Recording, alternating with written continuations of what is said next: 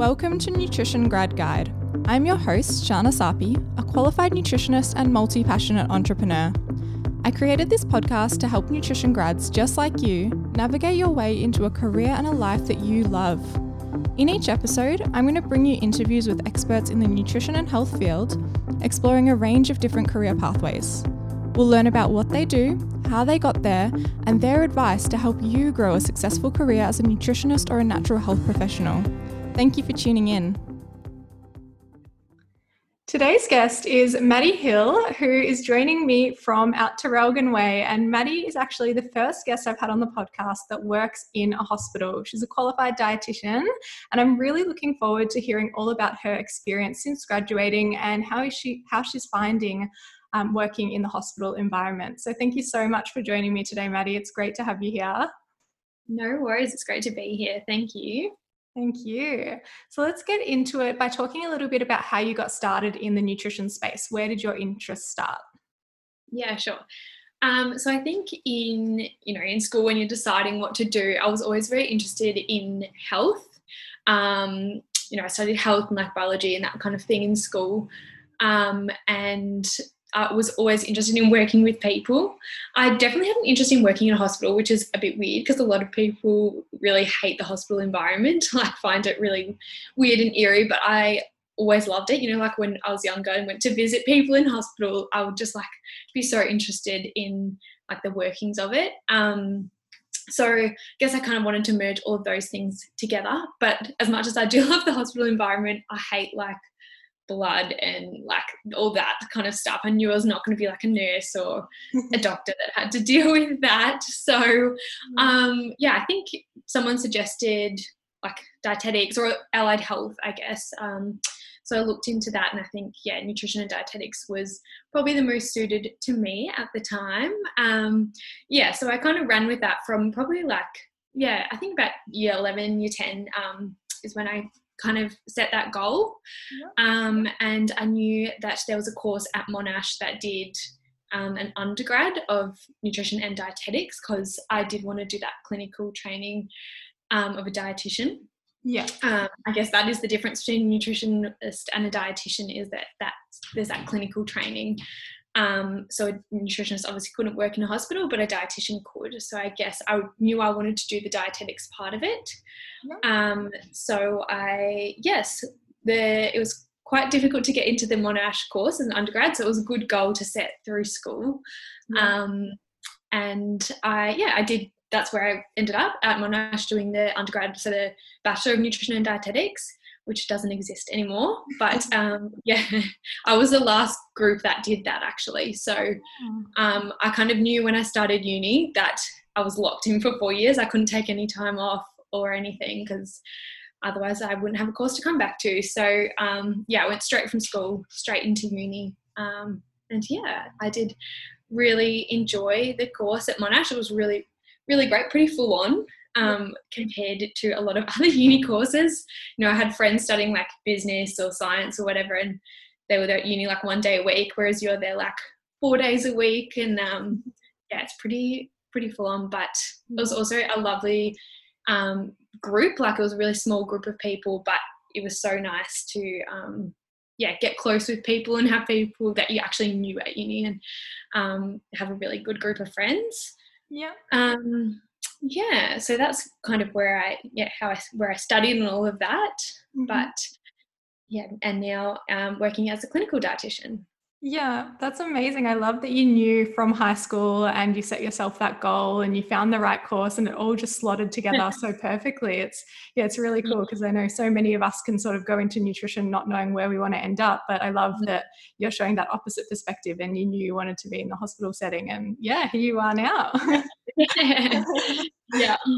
I guess from it was very smooth sailing from school to uni, all worked out perfectly. I got into the course that I wanted to, and I enjoyed that course, which I guess a lot of people don't necessarily have. But I think after I finished uni, I'm working now in a job that I love and in the area that I wanted to work in, but that period of time from uni to getting this job was about 8 months, and that was really, really tough. Yes. tell us a little bit about how you went about finding this job, and were there a lot of applications involved in trying other places first until you found this one? Or tell us more, I'm intrigued. Yeah, sure. So I finished uni, and I, as I said, I did want to work in a clinical dietitian. Like throughout my course, we did the dietetics component of the course is very heavy, heavily focused on clinical stuff, given that is like the differentiation between nutritionists and dietitians. So you do a lot of clinical placement, and I loved that part of it. I didn't love the other parts of it. So I knew I wanted to work clinically, but it is super competitive. I think when I finished, there was like 3 clinical grad positions. So in like the big Melbourne hospitals, only about 3 that in the whole the whole of Victoria, 3 grad clinical jobs. So obviously it's super competitive. And I did apply for those positions, but wasn't successful. So then a lot of people had suggested going regional is a little bit easier to get a job, as obviously not everyone's willing to do that. So once I finished, I started applying any clinical jobs, whether they were the grad positions or a grade, like in dietetics there's a grade system, so like grade 1, 2, 3, 4. So I did start applying for some grade 1 positions even in Melbourne, but they're super competitive. Like I didn't really have a chance with minimal experience, but you still just apply. I mean, it's good practice regardless. And I applied for quite a few regional positions as well, and then so this is over like an 8-month period. I reckon I did about 40 written applications and probably like I think 6 interviews or something like that before I got my current job. And that was probably like, it's pretty awful, defeating kind of experience, going through applications and then getting rejected or just like not hearing back. I feel like so many places just never respond to your application. But yes, just kept putting them in and kept going, and eventually I obviously applied for an interview for my position and got that, which was very, very exciting after 8 months of just not hearing back or whatever. It was really, really good to get something, and honestly moving regionally is probably the best thing I think I could have done for me. Obviously to get a job in a hospital in Melbourne, I think it's just so competitive, but in the regional setting, it's not as many applicants, but still a lot, definitely still a lot. And a regional hospital is just an amazing place to learn. And like the hospital I work at is not super small. It's still got like 300 beds, but it's just a bit of a, like, because it is regional, obviously it's, there's not so much specialty areas. It's just all kind of in one, and you just can, get a really good experience across a whole range of areas. So that's definitely a positive of moving regionally. Yeah, absolutely. So first up, I want to ask you a little bit more about the application process. So obviously you went through so many applications. What were they like in terms of how involved were they? What sort of things were necessary to apply for each of those jobs? I can imagine it would have taken a lot of time per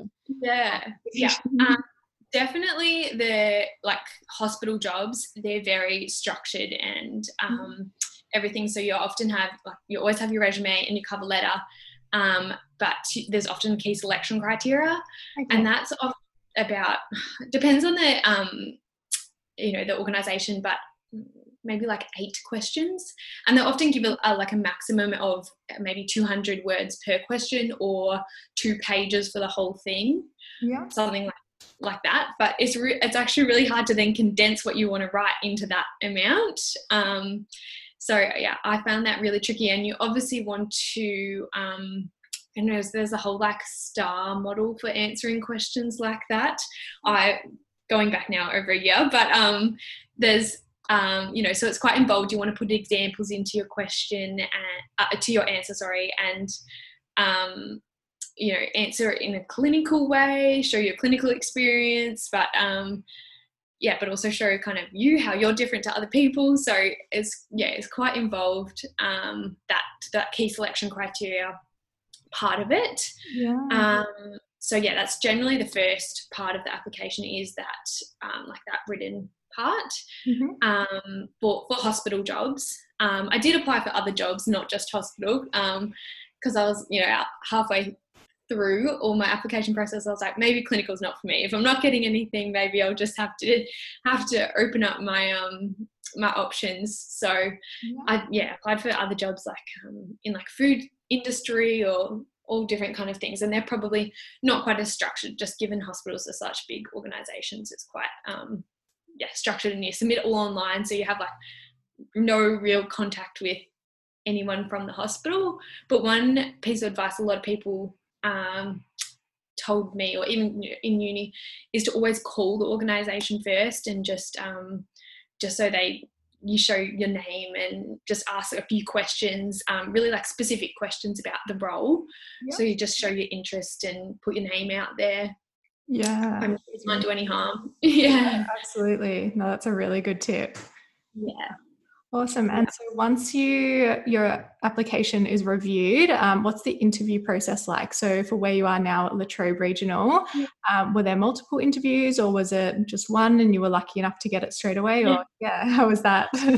We there was definitely a phone interview for the job I'm in now. I didn't do this for all the interviews, but for the job I'm in now, I had a phone interview first. Yeah.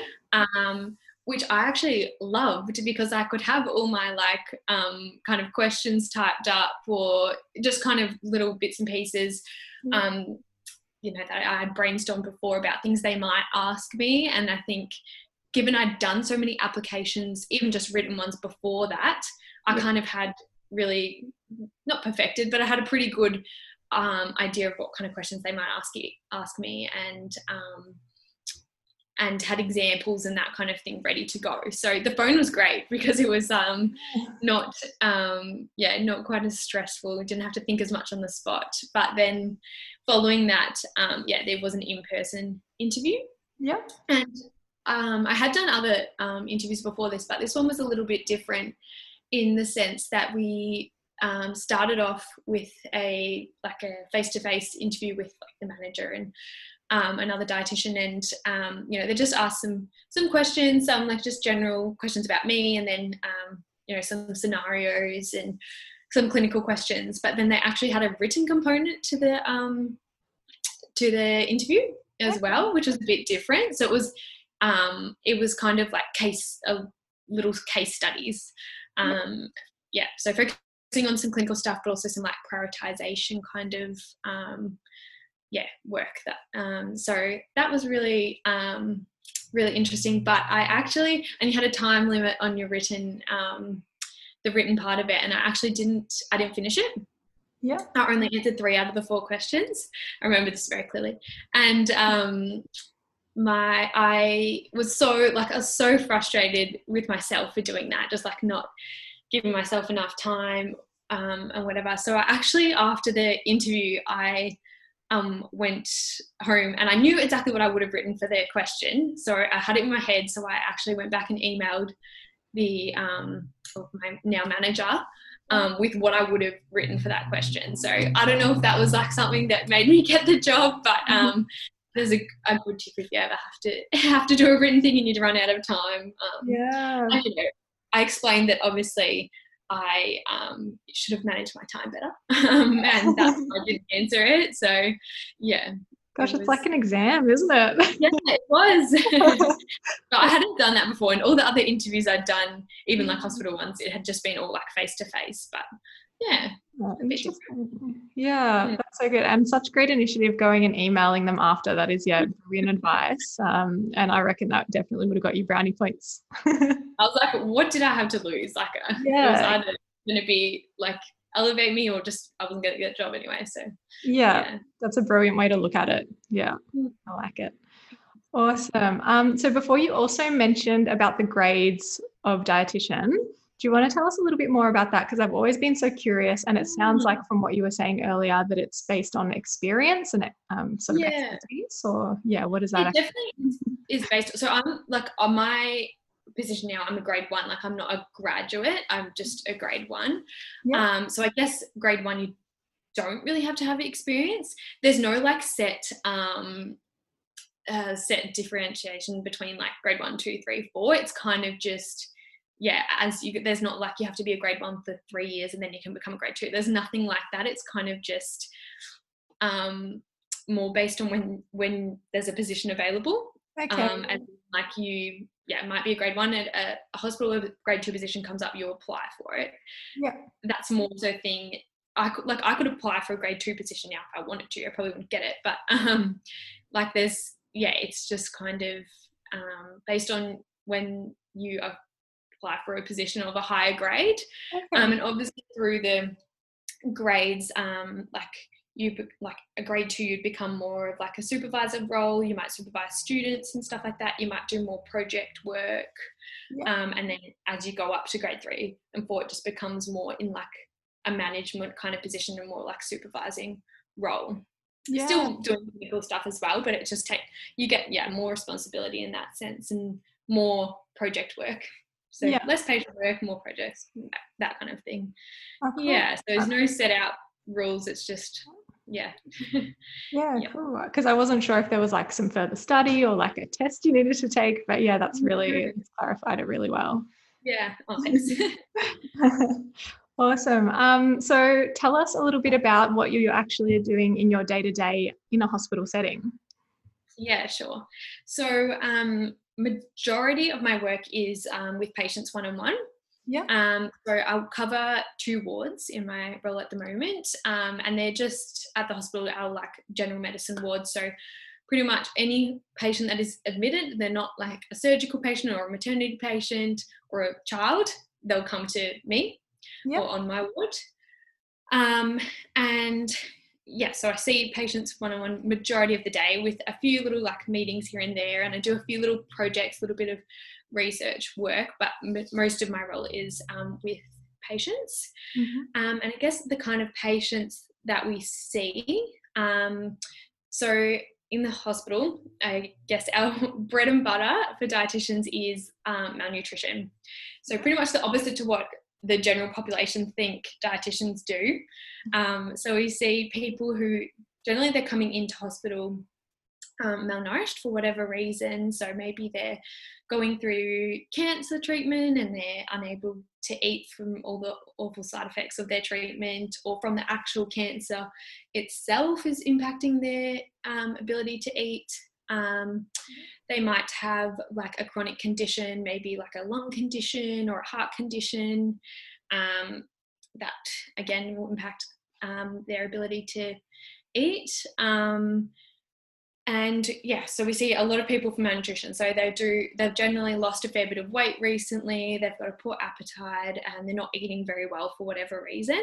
Mm-hmm. And so we work with them to develop a number of like strategies to increase their intake, or we use a lot of like oral nutrition support, so like your sustagen and that kind of thing. Yep. And we obviously do a bit of tube feeding as well. Mm-hmm. In more extreme cases. Yep. Is that something you do, or do like doctors and nurses do that sort of stuff? We like prescribe everything that goes down the tube. Yeah. But we like nurses like will put in a tube. So if there's like the main type of tube we would use in the short term is like a tube that goes from your nose down into your stomach. Yeah. And nurses can just insert that when you're like awake in the bed. Very interesting. And then, I love tube feeding. It's like definitely an interest area for me, like one of my favorite things to do. Get very excited about patients when they need it, need a tube, but not for the patient, but for my work. It's opposite to their reaction. Yeah, absolutely.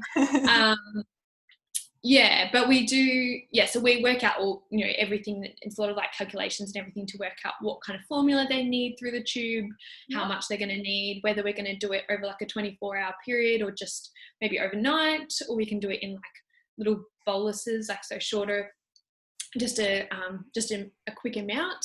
Yeah. Yes, so that is, yeah, kind of, and a lot of, we do a lot of tube feedings in patients post-stroke. So if the stroke has affected a part of their brain that affects their ability to swallow, sometimes they need a tube. Or stroke patients, sometimes they just need like a modified diet. So like something like puree or really soft, thickened fluids, that kind of thing. Yeah. So we often work with that because they're very unlikely to meet their nutritional needs through that.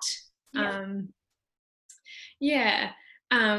So we obviously do a fair bit of like malnutrition stuff, tube feeding, oral nutrition support. We also do education. So that might be patients with like newly diagnosed diabetes, or maybe they've had some kind of surgery and they need to follow a special diet after that. Yeah. They're kind of the main patients I see out on the wards. A lot of cancer patients, to be honest, probably if it takes up, maybe like a third of the patients I see are cancer patients, or even more, just because the side effects of their treatment and can just be so awful and on there. That would be hard to see. Yeah.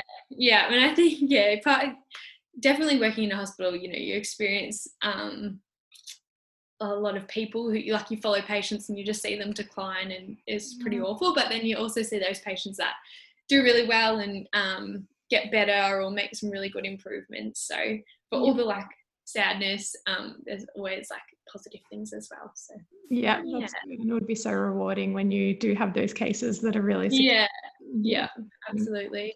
Well, we do a little bit of, at the moment, I just had an influx of eating disorder patients as well. So we see a few people who are like obviously really unwell, so they've been admitted to hospital with their eating disorder. So that was a really interesting but challenging area. Very challenging. Yeah. So, yeah. Interesting. So is it just when they're in the hospital that you deal with them, or do they ever like come back for advice, or do you sort of just when they're ready to be to go home, do you provide them with like some advice to carry on with when they're on their own? I think that is the one thing I struggle with a little bit in the hospital, is that I only look after them while they're an inpatient. So sometimes it's really hard to feel like you're making a difference because you've just started and then they're going home. And also with a lot of things, like even like malnutrition, like when they're in hospital, I'm only managing it. I'm not treating it. Like they're never going to make a full recovery, you know, or gain the weight that they've lost back or whatever in that short period they're in hospital. So it can be a little bit tricky, but we only see patients, or in my role, I only see patients in the hospital, and our hospital only has a few like outpatient services. So that is like people with like tube feeds at home. We do that, and we do like a few other little specialty things, but we barely see any outpatients. So I think it is really important there to refer on, and we do have like some community dietitians that we definitely refer on to as much as we can. But, you know, often it's still a bit of a gap between when they see you and see the dietitian, and they have to get to know someone new. So it can be, it can be a little bit hard to just like let them go, and I wish sometimes that we could follow them up in the community, but we just can't. So it makes sense. And it's quite like, so often it's quite fast paced, as in the patients come in and they're generally discharged within a few days, so you don't have time to work with them unless they've got a lot of issues, or other times we do have like a rehab in our hospital, so a lot of my patients do go to rehab, and there's another dietitian down there who follows them, so that can be good, to see them, we'll follow them through there a little bit, but most of the time it's refer on to the community.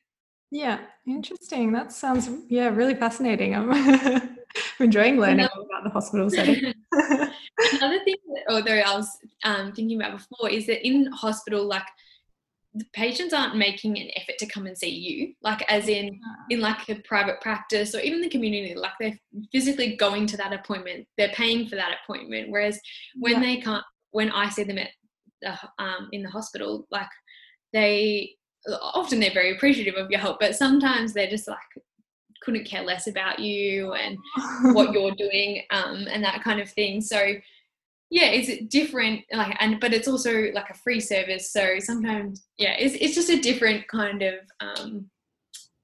way of doing things compared to like in the community or private practice or whatever. That's a really good point. Yeah. Do you find that impacts their compliance? Like, do you ever get people being like, no, I'm not doing that? Yeah.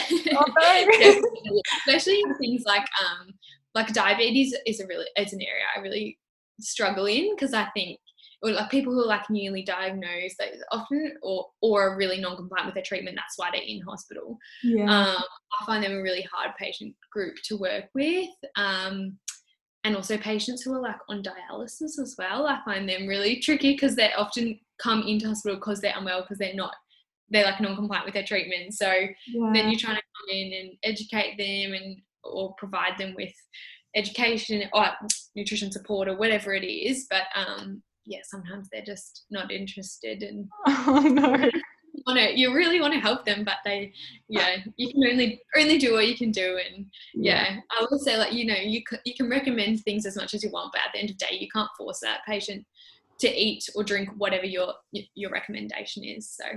So true. You have to want to do it. Yeah, that's it. Yeah, awesome. And so in terms of, do you work mostly alone or do you have a bit of a team? You mentioned there was another dietitian in the rehab section. So do you guys work together at all, or how's that work? Yeah, so at the hospital I work at, I definitely have a team of dietitians. We have, there's 8 of us at the hospital. So yeah, we all work really closely. Like, we obviously each have our own caseload. So when I'm actually on the ward or whatever, I'm by myself, but I can always call them or message them or something if I need any help or anything. And we catch up, we have like a team meeting in the day, and obviously have our breaks together and everything. So yeah, it is really, really good. We hand over patients all the time, chat about, you know, our management of patients, if we're having any issues, complex patients, that kind of thing. But I also work, so not like that's not a dietitian team, but also on the wards I work in, we have like an allied health team. Mm-hmm. So we've got physio, occupational therapy, speech pathology, who we work very closely with, social work, and then we've got like diabetes educators. We have like nurses that specialise in different areas as well. And then we've obviously got all the ward nurses and the medical teams that, you're always working with people, different people from all of those different teams. And I think, it is really important with patients in the hospital that often got so much going on that you do take that team approach, and you do work with the teams, not against them. And that can be a huge challenge in our job as well, is making sure that everyone's got the same goal for the patient. And also, like advocating for your patient is generally the medical team that you have to work hard with. But they're obviously, everyone's trying to do the best for the patient, but sometimes, you know, it's just getting on the same page can be difficult, but that would be such a great way to learn, like working with so many different modalities. I feel like you'd just always be learning so many new things, and it would be fascinating. Yeah, absolutely. I think I definitely come home with it at the end of every day, like having learned something. Like, it might be something really small, but I feel like there's so much to learn in the hospital and so many people to learn from that. It's just continual learning, which is good. Yeah, amazing. That sounds very cool. And how do you think it differs to a non-regional hospital? Do you reckon there are a lot of differences between being out there and being in the city, or? I think in my role, so in the wards that I work in, because like I said, that any person that comes into hospital that's like not specialised comes to my ward, whereas in a hospital like in a Melbourne hospital, like a metro hospital, they'd have like a stroke ward, they would have all different specialty wards that we don't have. So I think where I've started working on these wards has been amazing, because I've got a little taste of everything. So that's been really, really good in that sense. But think just everything's on a smaller scale in our hospital. In terms of it's just, we just don't have as many patients, but we still do pretty much everything that metro hospitals do. Yeah, it still sounds like you'd be pretty busy, but probably just on an extreme stressful scale, hopefully. Hopefully it's a more scale. Yeah. Oh, that's really cool. And yeah, I like how you mentioned you do a bit of everything as opposed to the specialising. That would be, so cool. Yeah, definitely. Awesome. So what would your advice be around the skills needed to work in a hospital setting? Like, what are some of the main ones that you need as a dietitian in a hospital, and that you would advise other people build upon to be able to go down a similar career pathway? I think a huge one is prioritization, like being able to get all your referrals at the start of the day, and sometimes that is a lot, like far more than you could see in that day. And I think it's about working out, who's the most important, and knowing, how long everything's kind of going to take you to plan your day. And, sometimes it's not a bad thing if you don't get to everyone, like you can only do what you can do, but it's just working out who's the most important, who's going to need you the most, and then also being willing to ask for help from other team members if you need, which I think is really important, that you're never going to be able to do everything yourself. So sometimes it's admitting that as well, which is hard when you start out because you really want to show that you can do everything, but definitely important to ask for help. And I guess going hand in hand with that is organisation and just being on top of things, especially in the wards that I work in. It's quick, patients are discharged pretty quick, so it's being on top of when patients are getting discharged, or if they've been discharged, where they've gone, or what kind of procedures or things are going on with that patient that are going to impact your time with them or your management with them. I think that's really, really important. But also being adaptable, because sometimes you will prioritize your day and everything, you've got it all planned out, and then things come along and you get referrals here and there, and they're more important than the ones you've planned to see. So just being able to change your day around and be okay with that, which is something I definitely struggled with. I feel like I've gotten a bit better at that, but something to get used to. But also, like I was saying before, you work with so many different people and so many different teams that it's so important to be able to communicate with them and, use your people skills to advocate for your patients with the teams, which can be a bit intimidating, especially at the start, talking to doctors, and there's so many different doctors, knowing which one to speak to, and then really trying to get your point across, and what what you really want for that patient. And I think that's really, really tough starting out. Getting used to that. I still definitely struggle with that. I get so nervous to talk to doctors, or talk in team meetings or family meetings or whatever it is. It's something that's a bit nerve-wracking, but it's it's all for your patients, so that's what you're there to do, so it's pretty important. And is there much continued education involved? I imagine keeping track of so many different cases and the variety that you do see, do you find you're constantly continuing to study and learn new things and really dive into more content? Absolutely, definitely.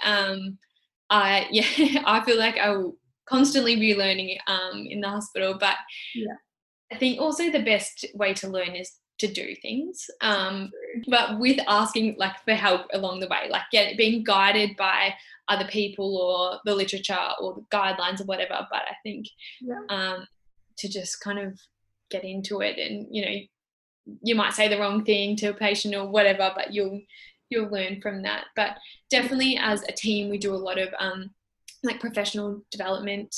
Every week we do have at least a in our professional development, like allocated time. Yeah. And that can be really good, whether you're learning from other dietitians or we're watching like webinars or that kind of thing. It's definitely encouraged to do stuff like that. And it is really important. Yeah, absolutely. That's really good that it's included as part of the role too. I really like that. Yeah. Yeah. And is there a lot of paperwork involved? Oh, yes. Absolutely. Our hospital is like probably one of few now in like Melbourne and regional areas that is still paper-based. Okay. A lot of like the metro hospitals have gone to electronic medical records, yep. but we are still paperwork-based. So yes, every time I see a patient, you have to like write everything out, and you know it is like a document, like a legal medical document, so you have to really make sure you include everything just to cover your bases. Yeah. So you do spend a lot of time writing your notes to the patients. I feel like, you know, you can go see the patient for 20 minutes and then you'll spend like an hour writing notes, or maybe not an hour, but you know, 40 minutes writing notes. Yeah, it is a lot, but I often find it a good way to reflect on, you know, what I've spoken to the patient about as well, or what they've told me. So yeah, I mean, it's all important, but yeah, sometimes it's a bit of a drag to write that many notes. Yeah, it sounds like it would be quite full on, but yeah, there are those benefits to it as well, as you mentioned. Yeah. Yeah. Mm. Awesome. And what would you say your vision is, and like what are you currently working on as a hospital-based dietitian? Yeah, I think definitely at the moment, so I've been at the hospital for about a year now, but I still feel like I'm learning so much, and I just want to get as much as experience as I can across a whole range of areas. So I'm actually about to change my caseload around. So I'm moving to our surgical ward and into radiotherapy. So that'll be something like completely new and a bit more, a challenge in the sense I haven't worked in those areas. So it'll be really good to do that. But yeah, so it's mainly just getting experience in a whole range of areas, and I have a few little projects that I'm working on as well that like one around tube feeding post-stroke and that kind of thing that I would really love to see come to light. But yeah, I think it's just mainly getting as much experience as I can, and even if it's not part of my caseload, like if I have an area that I'm really interested in or something like a condition I want to see or whatever, I'm more than happy to ask other dietitians to, you know, get if they have experience in that area to, you know, help me out with that. So yeah. Do you have a mentor or anything in that sort of a setting? Yeah. So I have like at work we all have a supervisor. Yep. So another dietitian, so I have like a grade 2 dietitian supervising me. Cool. And that's really great. We do like supervision like fortnightly or around about that, and so that's a really good time to set goals and set you know, talk about areas that you're interested in or you want to focus on, or areas to improve in, and you know, skill to work on, that kind of thing. Yeah. So that is really good. And then obviously I have my mentor out in the Dietitians Association of Australia, that have just changed the name to Dietitians Australia. But you have to have a mentor for your first year out of, as a dietitian, you have to have a mentor through them. Yeah. So I do have, a mentor outside of work as well. But she works in private practice, so it's not really like, it's good for dietitian things, but not, she hasn't really got much clinical experience. So it's just good to have someone outside of work that you can chat with and reflect with. Yeah, and having that other perspective from someone who does something different, I'm sure there's still things that you can draw on as well. Yeah, absolutely. Yeah. Oh, that's really cool. And what would you say makes a successful dietitian in the hospital setting? Ooh, I think it's like going back to those skills that we've talked about before, like your prioritization, your advocacy skills. Obviously your clinical knowledge comes into it as well, but I think like even my current manager has said when they look for people for roles, they're more look at the person and how they fit into the team and that kind of thing. So I think being a team player is huge as well. You know, you can learn your clinical knowledge, like, and that will just come with experience as well. But it's more about, probably more your people skills, teamwork skills, and prioritization, I think, are probably your biggest things. Yeah, it sounds super important. Yeah. What would you say your advice is to anyone who does want to go down the hospital path, knowing what you know now and how difficult it can be to get into it? What would you say, to someone who is just finishing up their studies and wanting to apply? Yeah, I think that it's going to be hard to get a job. I mean, it may not be for everyone, but it is super competitive. So you need to find areas that are going to make you stand out or be your point of difference. So I think doing little bits of experience where you can,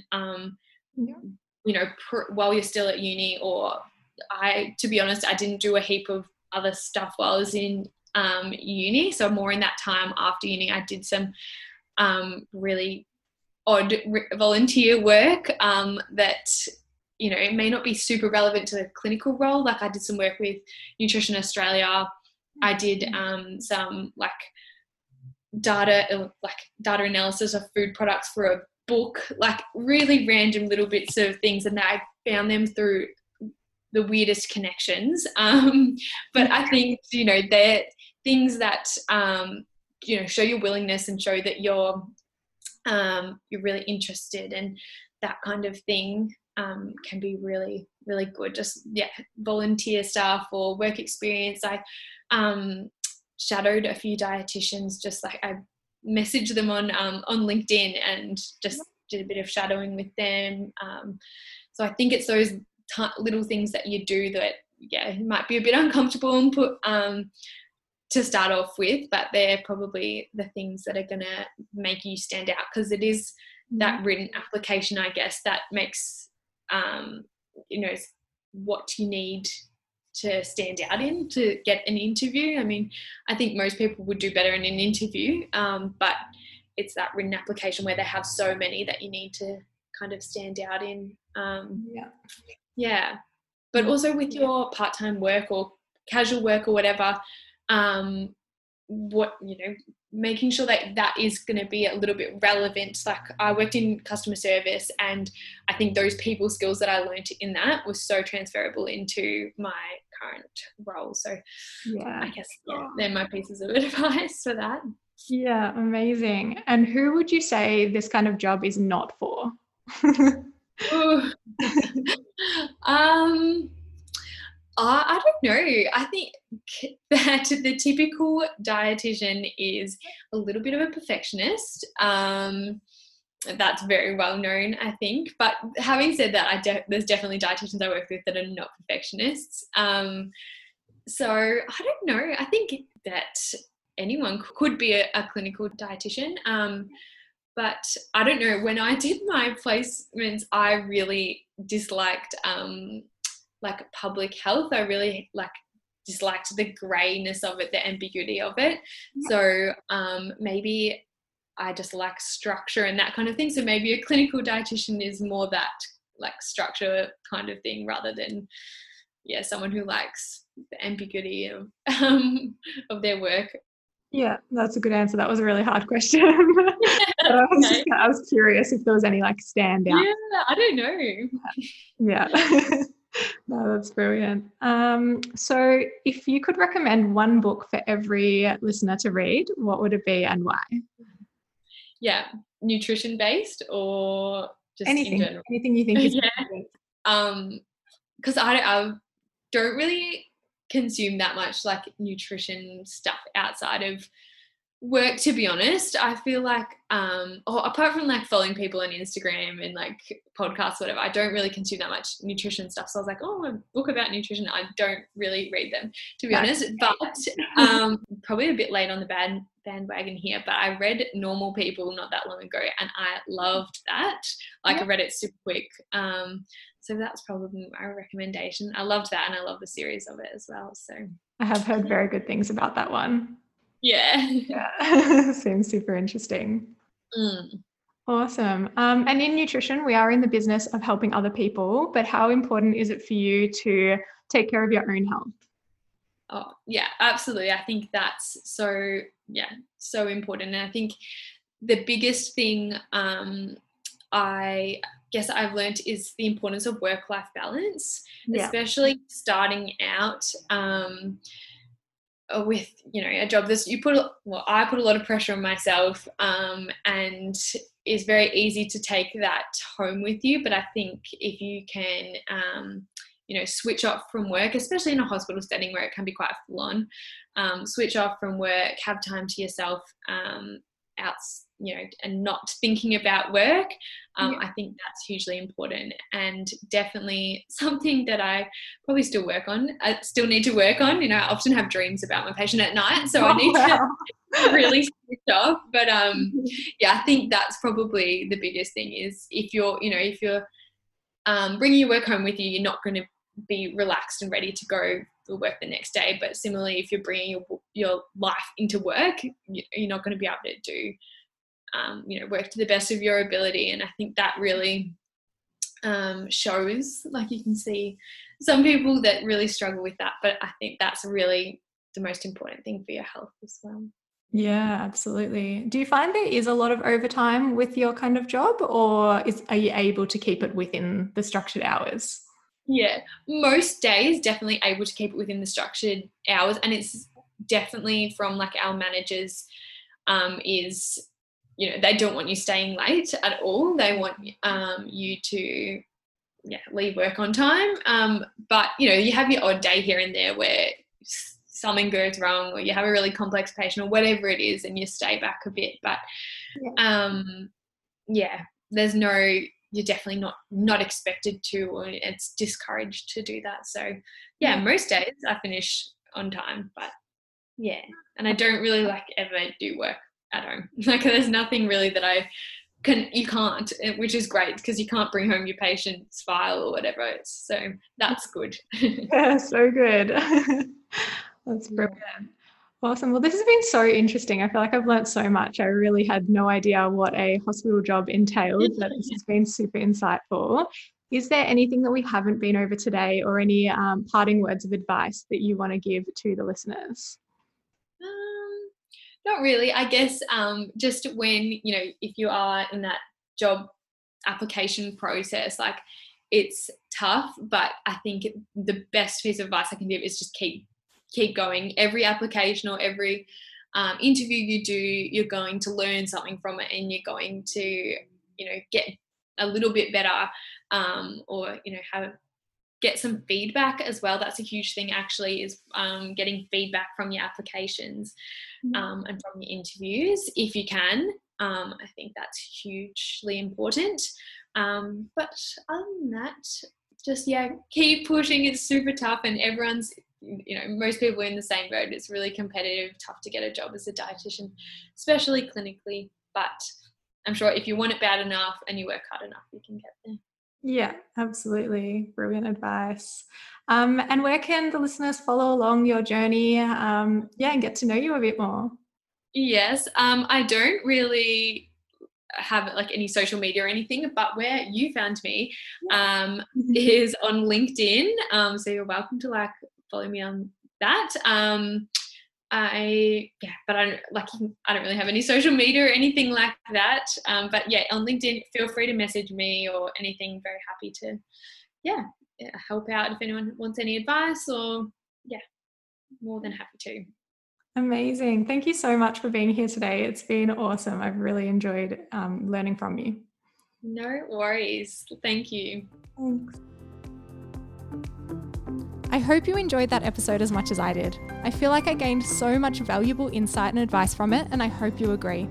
If you did enjoy this episode, please leave me a review and tell me what you think. I would love to hear your feedback. Do you know anyone else that this episode can benefit? I would be so grateful if you share it with them. That way, they too can benefit from all of the insight that we covered today. Your support means so much to me, and together we can help even more people build a career and a life that they love. Thank you for being here. Until next time, keep making your dreams a reality.